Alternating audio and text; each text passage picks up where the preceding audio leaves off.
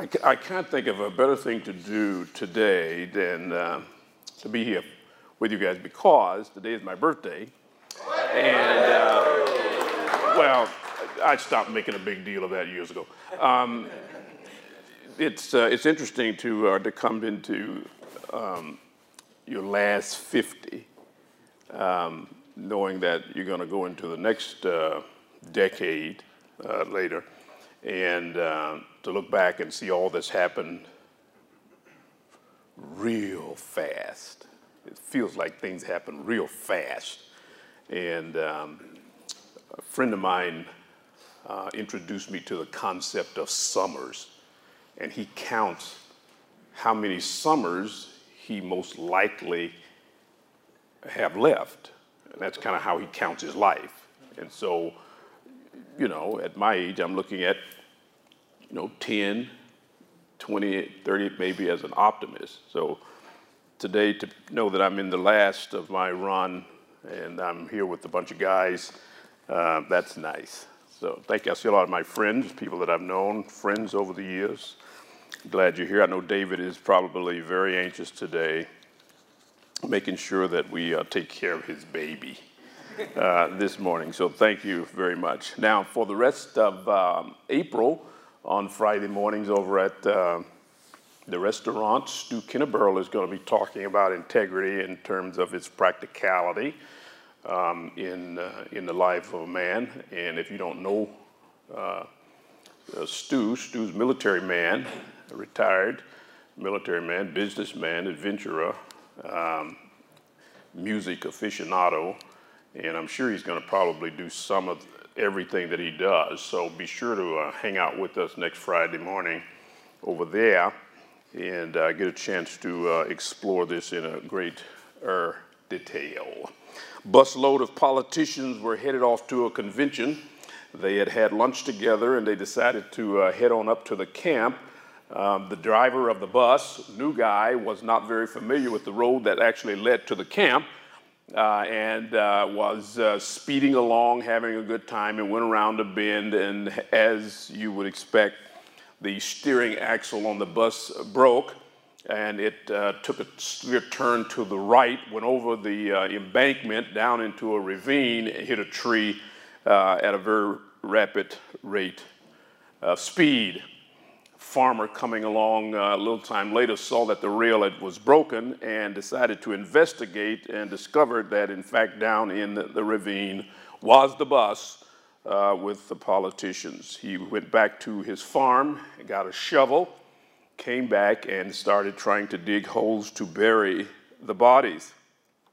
Of course, the politicians didn't show up, and after time, the uh, police were called. They began to backtrack the route following the country road to find, if they could, the politicians, only to discover that in fact the wreck had occurred and that the bodies had in fact been buried. The farmer uh, was asked by the policeman, it was hard to believe that they all died. How could they all have died? The farmer informed the trooper that he had buried all of them the trooper said, Were they in fact all dead? The old farmer replied, Well, some of them kept saying they weren't, but you know how politicians lie.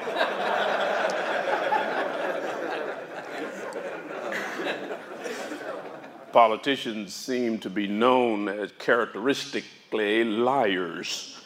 No profession, perhaps, is more intertwined with the notion of less truth given as politicians. In converse, I would think that no uh, organization or person or profession or group should be more uh, synonymous with integrity than with uh, believers. As believers, we ought to be marked by the fact that you can count on a Christian to always tell the truth and to have the highest standards of integrity. I would want to foster this morning with you, if you could, that primarily the focus of integrity is God.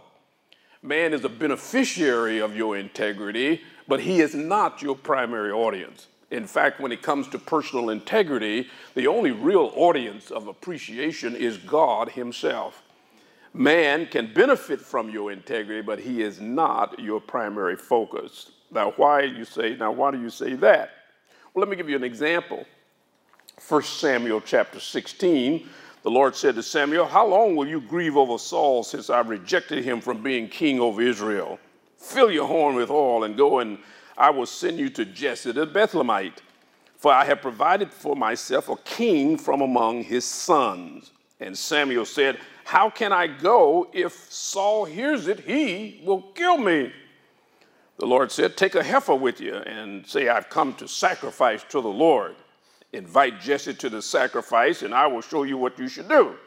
You shall anoint for me.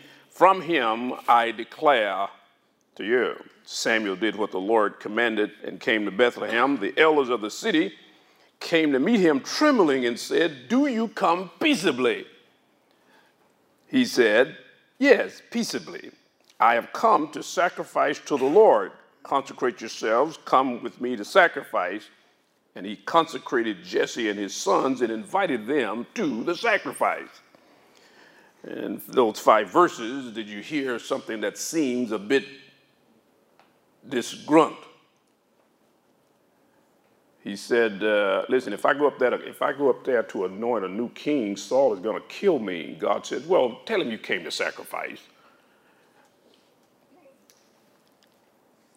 Samuel seems to obscure his primary reason with a secondary reason. Were God's instruction to Samuel to tell less than the truth? Was Samuel's integrity compromised? Is a bait and switch morally okay? Do the ends justify the means? Is not telling the truth the same as telling a lie? And why would God tell him to give a reason for coming that was not the primary reason for coming and not state the real reason for his coming? Particularly given that the people asked him, Do you come in peace? After all, Samuel was a prophet. He could have called down fire from heaven he could have opened up the ground and swallowed them. He could have done a whole host of options for dealing with this problem. And yet, God told Samuel, said, Well, yeah, Saul may kill you. God saying that. Uh, just tell him you came to sacrifice. And uh, then I'll have you to anoint. Doesn't that seem a little strange to you? I mean, really, God told him to do this? Integrity is really an issue that really revolves around your commitment to God and your relationship to Him. People won't always understand integrity that's yours. Samuel fears that Saul will kill him, and God tells him, Well, just don't tell him all the truth. Now, the absolutist would say, Always tell all the truth and be prepared to suffer the consequences.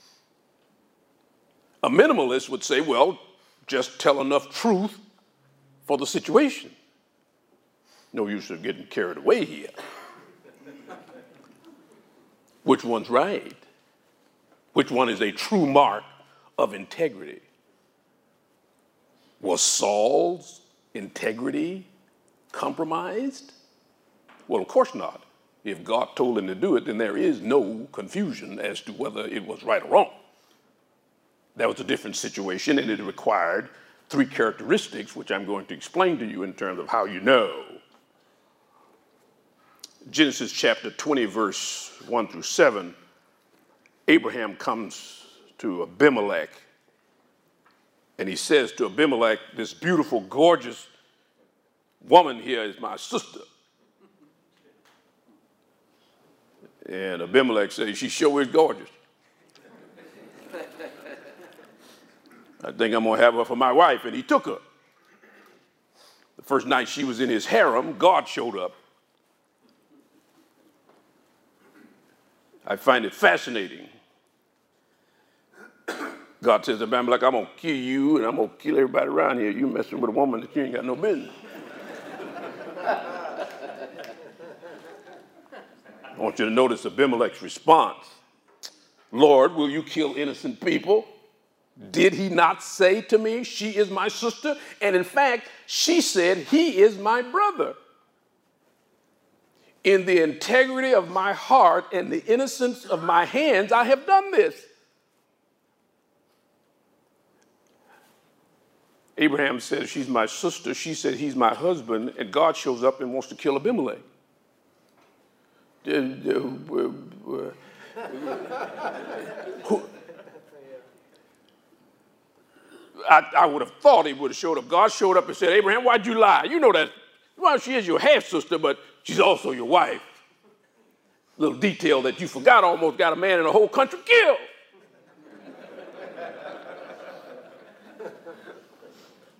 Yet God never questioned Abraham once. So, how do you understand integrity in light of this? What's integrity supposed to be? Interesting word in the Hebrew for integrity is the word tom, T O M, long O tom. And it fundamentally has the idea of completeness. Integrity is about completeness, being complete having the whole or having the condition of moral perfection. Integrity is first and foremost, in my mind, as a believer, it is focused on God because He is the only one who truly knows what's going on with you. People won't always know, and you may not always have the opportunity to explain. They are the beneficiary of your integrity. Certainly, in your relationship with them, they should come away believing that they got the best deal. But ultimately, you're going to have to trust God that your integrity is intact with Him and that man will ultimately understand. I will ponder, he says in Psalms 101, David says, I will ponder the way that is blameless. Oh, when will you come to me? I will walk with integrity in my house. I will not set before my eyes anything that is worthless. His son Solomon recorded about 25 to 30 years later better is a poor person who walks in his integrity than one who is crooked in speech and is a fool. It seems that from all the passages where you can deal with the word integrity in the text, that there are three characteristics or three places where integrity is going to be most critical. One of them is in your home with your family. The other area of integrity your eyes I will not set before my eyes anything that is worthless, that has no value, he says. First and foremost, in my home. Second, my eyes. And thirdly, in my lifestyle, he says. But better is a poor person who walks in integrity. That has to do with lifestyle. Peripateo is the Greek word for walk. A podiatrist is a person who does what? Plays around with feet. Yeah, feet. Feet doctor. This word has to do with your lifestyle, your walk around. He says, better is a person poor whose walk around is characterized by integrity. It is increasingly clear to me that the majority of the world that we live in will not describe your conduct as a follower of Christ as integrity. More and more. To say that you are a committed Christian following the Word of God and what you do is no longer perceived as integrity. The world will not so accord you that. Which is why I say your integrity is first and foremost primarily focused on God. Man may or may not accept what you say or do as a mark of integrity. Your first concern is whether or not you have integrity with God. And that, I think, will manifest first and foremost in your own home. I think your wife ought to be your greatest cheerleader. She ought to be saying your children should be your first witnesses, called to testify is your daddy, a man of integrity.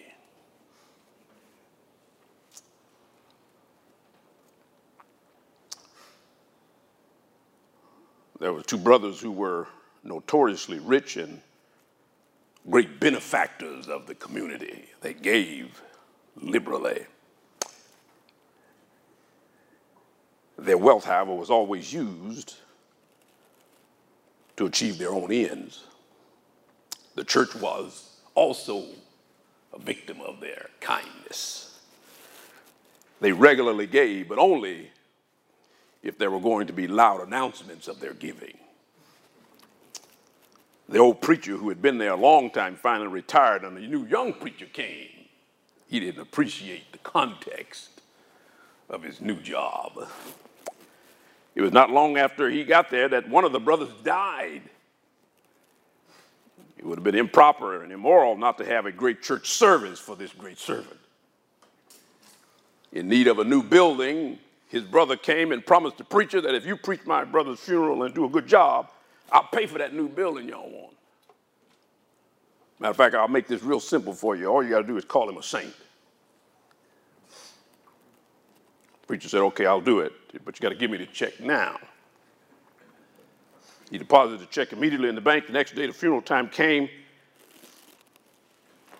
He stood up and began to say, began to explain how this brother, who was now being buried, was a rotten, low down, no good scoundrel. Spent his life abusing, taking what was not his. He was ruthless in business and a hypocrite in the church. But compared to his brother, he was a saint.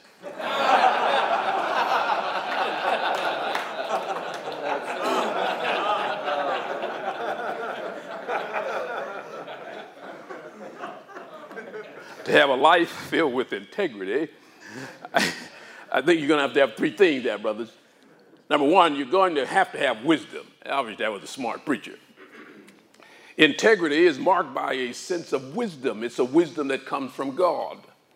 Knowing how to deal in circumstances and situations, knowing how much truth needs to be told, knowing what to say and what not to say is a mark of wisdom when Samuel told God, Listen, I can't go down there and say I've come to anoint a new king, he will want to kill me, given all the divine apparatus at his disposal, including God himself. God said, Well, listen, just tell him you've come to sacrifice. That means that there was wisdom in God's counsel. Be a man of integrity will demand wisdom on your part, which is why the Word of God becomes so important to you. This is why you study the Word of God. This is why you go to church every Sunday. This is why you have devotional. This is why you spend time in the book. It's to gain wisdom for life, to learn how to correctly apply what God has said here in the daily walk, your peripateo, your walk around, your daily lifestyle requires the Word. It is not the acquisition of knowledge for knowledge's sake, it is the acquisition of knowledge for God's sake. Wisdom is first. Secondly, you got it, it requires honesty. Most people would not look at the account of Samuel and mark it as honest. Well, he was honest. He said to God, Listen, uh, Saul will kill me or want to kill me if I go up there and anoint a new king. Obviously, that was not shared by the people. The first question they had for Samuel is, Do you come in peace? Because if he had said no, I suppose they would have started running. They didn't seem to have a problem understanding that the man of God was not to be trifled with. But it required, on his part, honesty honesty to tell the truth as the circumstance may warrant. You don't necessarily have to tell all of it, but you do have to be honest. The third characteristic is trustworthiness. To be a man of integrity will require trustworthiness, which is earned by demonstrating integrity. Vicious circle going round and round. Integrity does mean telling the truth, unless it hurts too much. So say the world. Integrity means keeping a promise when you would rather not. Integrity means that you confront problems when it would be easier to walk away. It means forgiving when you would rather hold a grudge.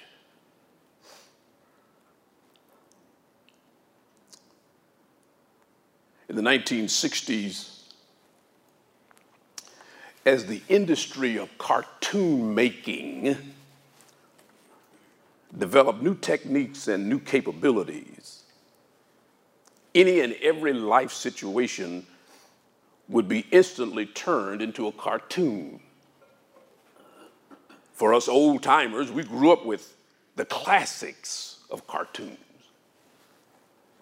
Bugs Bunny was my favorite. During the Bugs Bunny show, they would often introduce new cartoons. I'll never forget, as a small child, one day I saw a cartoon that involved an elephant named Horton, who, while flocking along singing Hudson Rye and the Rilla so and so and so on. To which he says, I always forget the words of that song. I don't know them to this day. In that context, he was asked by a bird named Mayzie to sit on her egg. In the cartoon, she went all the way around the world having a blast while he sat on an egg through wind and rain and snow, he sat. He just kept sitting there on the nest, perched in a tree, propped up. All of his friends would come by and laugh at him and thought it was the most ridiculous thing they've ever seen. Wondering what in the world are you doing sitting on an egg, Horton?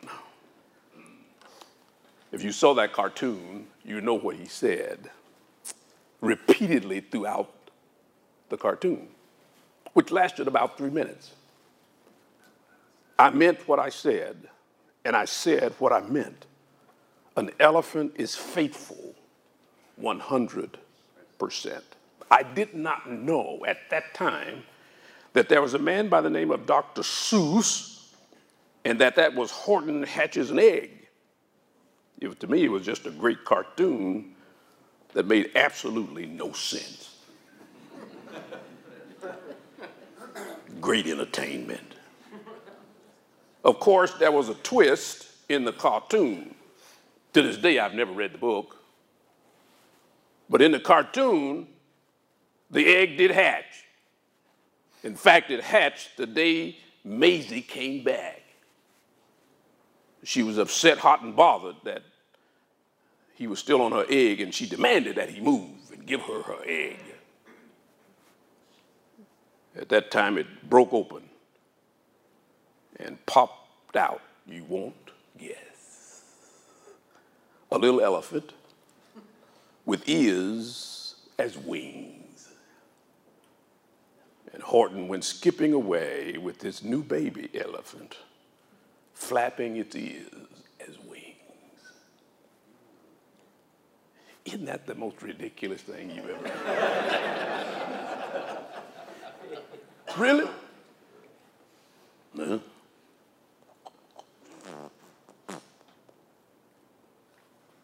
The point is obvious, however. The world probably will not understand what you call integrity. It will look very stupid to them. Classic example. I, with great amazement yesterday, was fascinated reading all of the tweets about Mike Pence's commitment to never go to dinner with a woman that is not his wife alone, and two, to never go to a party or anything where there's going to be drinking and wine without his wife being with him. You may not have a Twitter account if you know someone who does, it was trending yesterday. You should go and read some of the tweets. They, they castigated him. I have never seen such nastiness towards a man as the people were yesterday when he said that.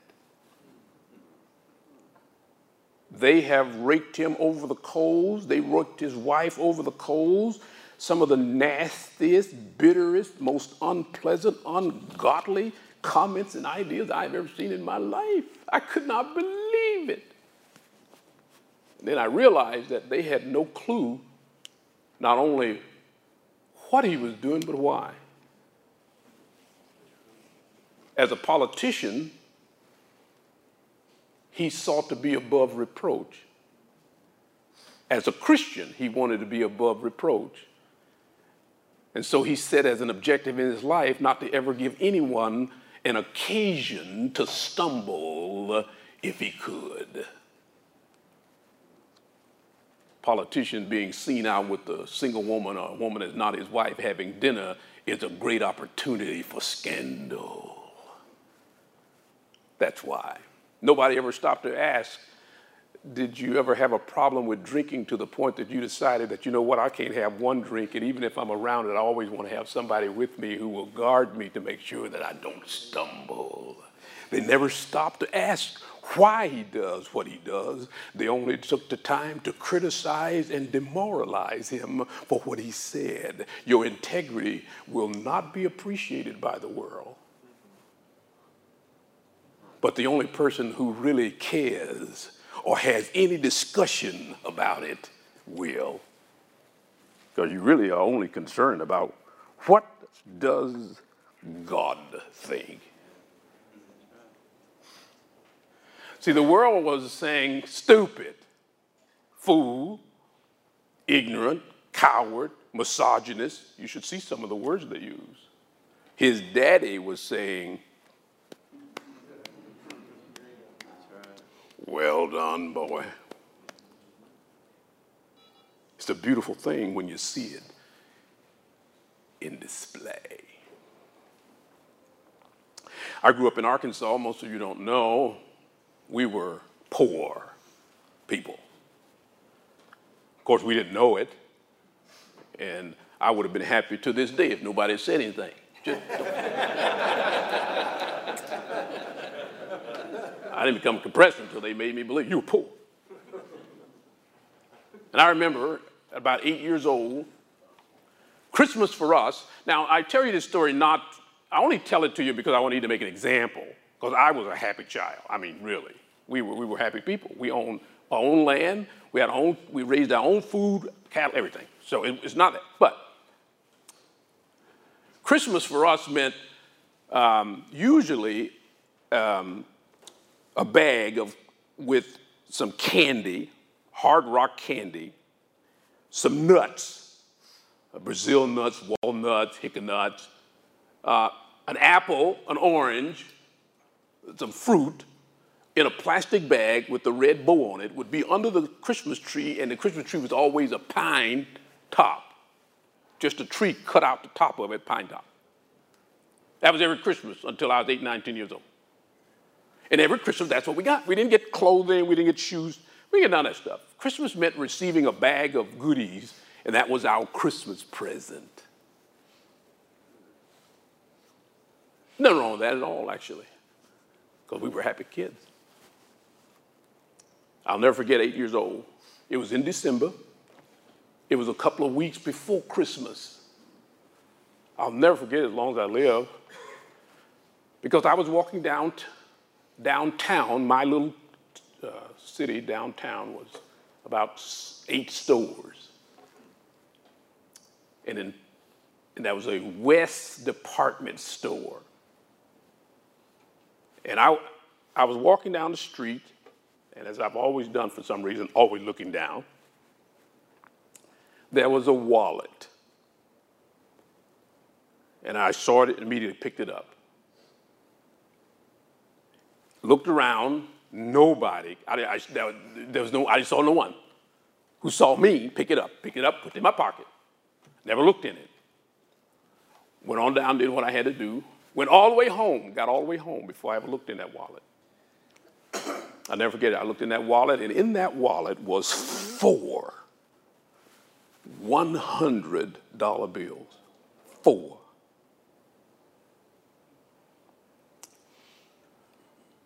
Now, eight year old black Arkansan boy had never seen a $100 bill. And there were four of them in that wallet. I'll never forget it as long as I live because I like to faint it. Now, for a kid who had never had a Christmas present other than nuts, apples, orange, and candy, $400, that was incredible. I could have bought a present for everybody in my family, a nice one too, and I'd have had money left over. I was, at eight years old, I was not a Christian. I knew right from wrong.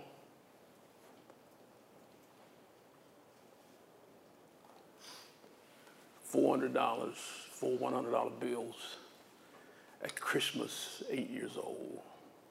Wow. There's only one problem.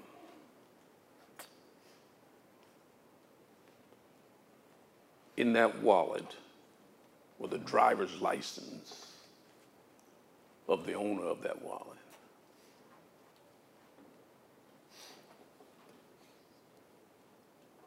I went to my grandmother and I, I found a wallet. It had four $100 bills in it. And here are the driver's license that's in the wallet of the man who lost it. My grandmother never missed a beat. In those days, we had a party line phone. There was a woman by the name of Miss Willoughby who stayed on it all the time. we kids would uh, pick it up and just listen to her gospel. She, she actually wrote the little page in the newspaper about what was going on, and she always knew everything about everybody's family. Sister so and so had her son came home from Detroit and spent a wonderful weekend with her mama. How does she know that? Well, she's always on the party line. Whenever you wanted to use the phone, you had to say, Miss Willoughby, do you mind uh, getting off the phone so we can use the phone? Call operator. We called the man, found out his number. We called him and said, uh, We found your wallet. Um, would you like to pick up your wallet? Sure enough, he came, picked up his wallet. He was blown away. He was a white man. I think he was probably more shocked than anything. I'll never forget his face. Because as he came and as we gave, I gave him his wallet, I'll never forget it because I could tell by the way his face was that he did, he, he didn't know whether he wanted to open it right then. God, he knew he had $400, but he opened it and it was four $100 bills. And I was, you know, your wallet, your money. And I gave it back to him. And he took it, looked in it, said thanks, and just left. Which is what he should have done. It was his wallet, it was his money. About 35, 40 minutes later, he came back, which I was very surprised. And he gave me a $20 bill brand new. I'll never get it. First time I'd ever had $20 in my life. Now, what's really, what was really interesting was that the $20 was just as great to me as the eight year old kid with $20. Are you kidding? And it was all mine. I'll never forget the man as he looked at me, small kid, my grandmother was standing there. I'll never forget it as long as I live because he looked me in the face and said, You know what? It's all the money we had, and this is the money for the gifts for my children for Christmas.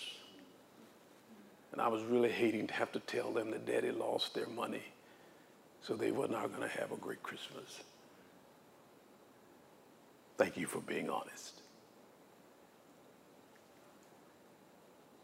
Integrity is probably going to be one of those things that the world will probably not appreciate, and you probably won't be given a lot of thank you. Fact, they'll look at you stupid. But the only person that really matters is your dad above.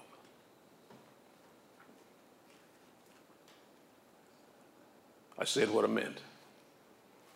I meant what I said. Christian is faithful. 100%. That's really all that ultimately matters. Father, we live in a day and a time when integrity is seemingly a lost art. Our world marches to lawlessness. And the only light the world may see is ours. May we be uncharacteristically wise. May we be authentically honest. And may trustworthiness be always our design and goal, that we may honor your name. Bless these men today as they wrestle with the challenge. At home, what they look at, and their lifestyle. In Christ's name, amen. Thank you, men.